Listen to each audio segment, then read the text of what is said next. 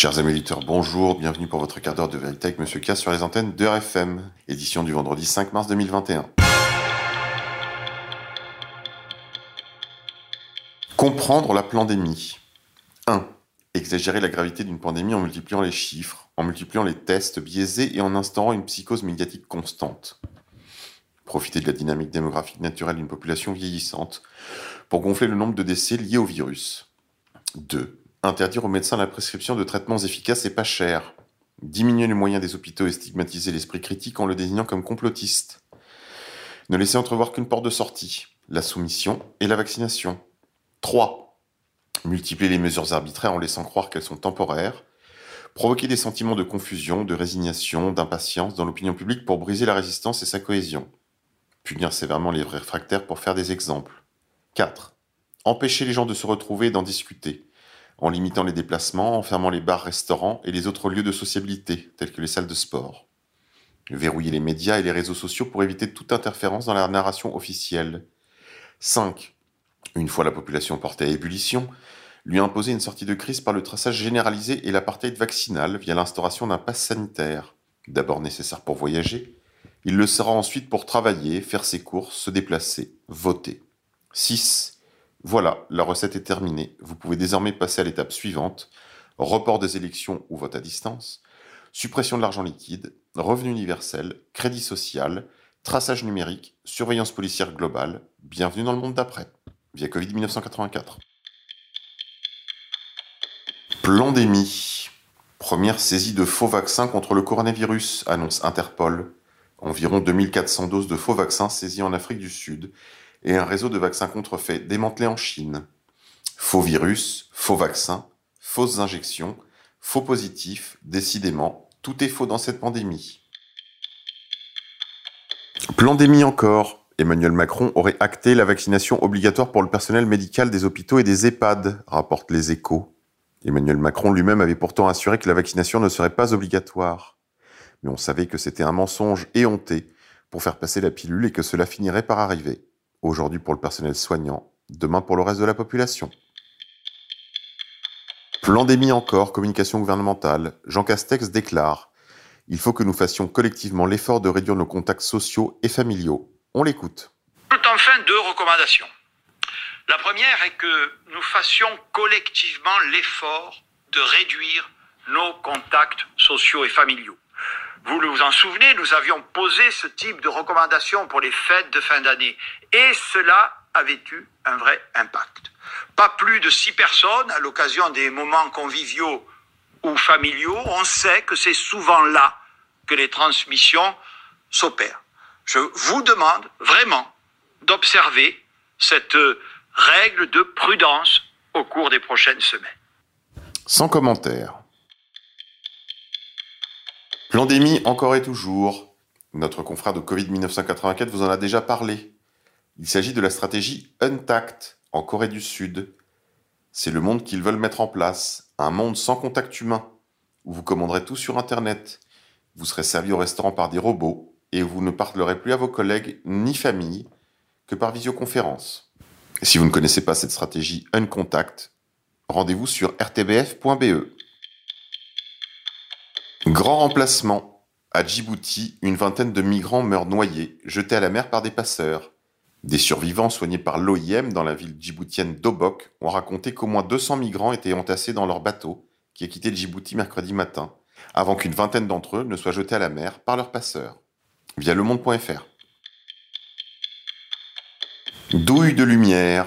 Éric Zemmour.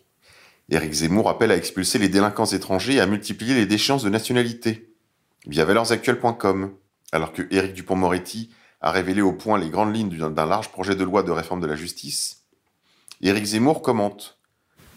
Écoutez. Il y a évidemment une délinquance euh, exponentielle depuis des années.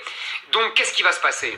Ben, Il va y avoir de nouveau euh, une surpopulation carcérale. Qu'est-ce que va faire du monsieur Dupont-Moretti Là, je l'attends.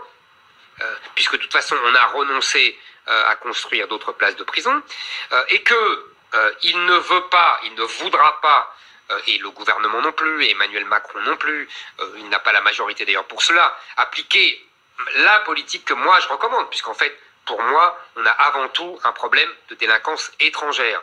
Étrangère par la nationalité ou étrangère par l'origine. Donc je propose, vous savez bien, d'expulser les délinquants étrangers. Je crois qu'on en a 20% euh, dans les prisons françaises. Vous voyez, ça, ça déjà euh, nous, nous, débarrasserait quand même.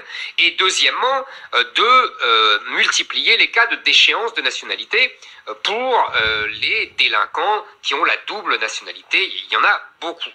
Mais ça, je sais que le gouvernement ne le fera pas, je sais que M. Dupont-Moretti ne le fera pas. Donc, ben, je lui dis, c'est un peu un coup d'épée dans l'eau, c'est dommage.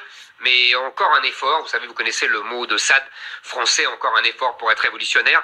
Donc je dis à M. Dupont-Moretti, encore un effort pour être vraiment répressif.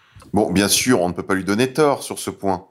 Mais avec Eric Zemmour, c'est toujours pareil. Ce n'est pas ce qu'il dit qui pose problème, c'est surtout ce qu'il ne dit pas. Pour vous en faire une idée, je vous renvoie au livre de Youssef Indy, disponible aux éditions Contre-Culture, ainsi qu'à la librairie Vincent à Paris, qui vient de reparaître, puisqu'il a été réimprimé, il est à nouveau disponible sur le site de Contre-Culture. Et dans ce livre, vous en apprendrez de belles sur Éric Moïse Zemmour. Plandémie. L'OMS à Wuhan. Enquête sous haute surveillance. Interdit d'approcher, les scientifiques de l'Organisation mondiale de la santé viennent de pénétrer dans le laboratoire P4 désigné par Trump comme l'origine de la pandémie du virus chinois, comme il disait. Les envoyés de l'OMS mènent une enquête sous haute surveillance pour savoir si oui ou non le Covid-19 serait sorti de ce laboratoire P4 de Wuhan, dont je rappelle que les autorités sanitaires et gouvernementales françaises ont leurs empreintes digitales partout. On se souvient de la photo où on voyait M. Lévy, le mari d'Agnès Buzyn, à l'inauguration de ce laboratoire P4, ainsi que les connexions avec les laboratoires Mérieux de la région de Lyon. Évidemment, avec tout ce que compte la France d'huile, de la médecine et en particulier de la question du sida. Tous les Kouchner Boys and Girls, Agnès Buzyn, M. Delfrécy, Madame Lacombe, M. Hirsch, enfin toute la fine équipe de Lumière. Survivalisme, Decathlon met en vente un kit de survie à moins de 50 euros. En cas d'isolement en milieu naturel, un bon kit de survie sera salvateur pour réguler sa température, s'abriter, s'hydrater, en attendant les secours. C'est pour répondre à cette euh, émergence des pratiques survivalistes et résilientes que Decathlon a mis en vente ce kit à 50 euros. Ne l'ayant pas encore testé, je ne peux pas vous dire ce qu'il vaut. Mais enfin, c'était une nouvelle intéressante et curieuse. Politique internationale. Les États-Unis s'opposent fermement à l'enquête de la Cour pénale internationale sur les territoires palestiniens. Le département d'État américain, les affaires étrangères américaines si vous préférez, a critiqué la décision de la Cour d'ouvrir une enquête sur des crimes présumés imputés notamment à Israël dans les territoires occupés. On a envie de souffler et de dire il était temps même si, une fois encore, il ne faut pas trop en attendre de la justice internationale, surtout touchant au pays de lumière. Insolite, un des fils de Ben Laden s'est installé en toute discrétion à la campagne, en Normandie.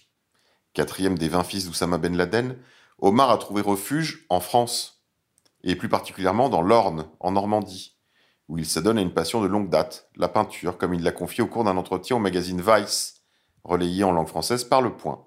Allez, c'est tout pour aujourd'hui les confinés, je vous dis à la semaine prochaine. On se quitte en musique, je vous propose aujourd'hui Here is to You, Nicolas and Bart de John Baez, une chanson rendant hommage à, à Nicolas et Bartholomé, deux militants anarchistes, qui avaient été exécutés aux États-Unis dans ce qui semblait être une erreur judiciaire. À voir.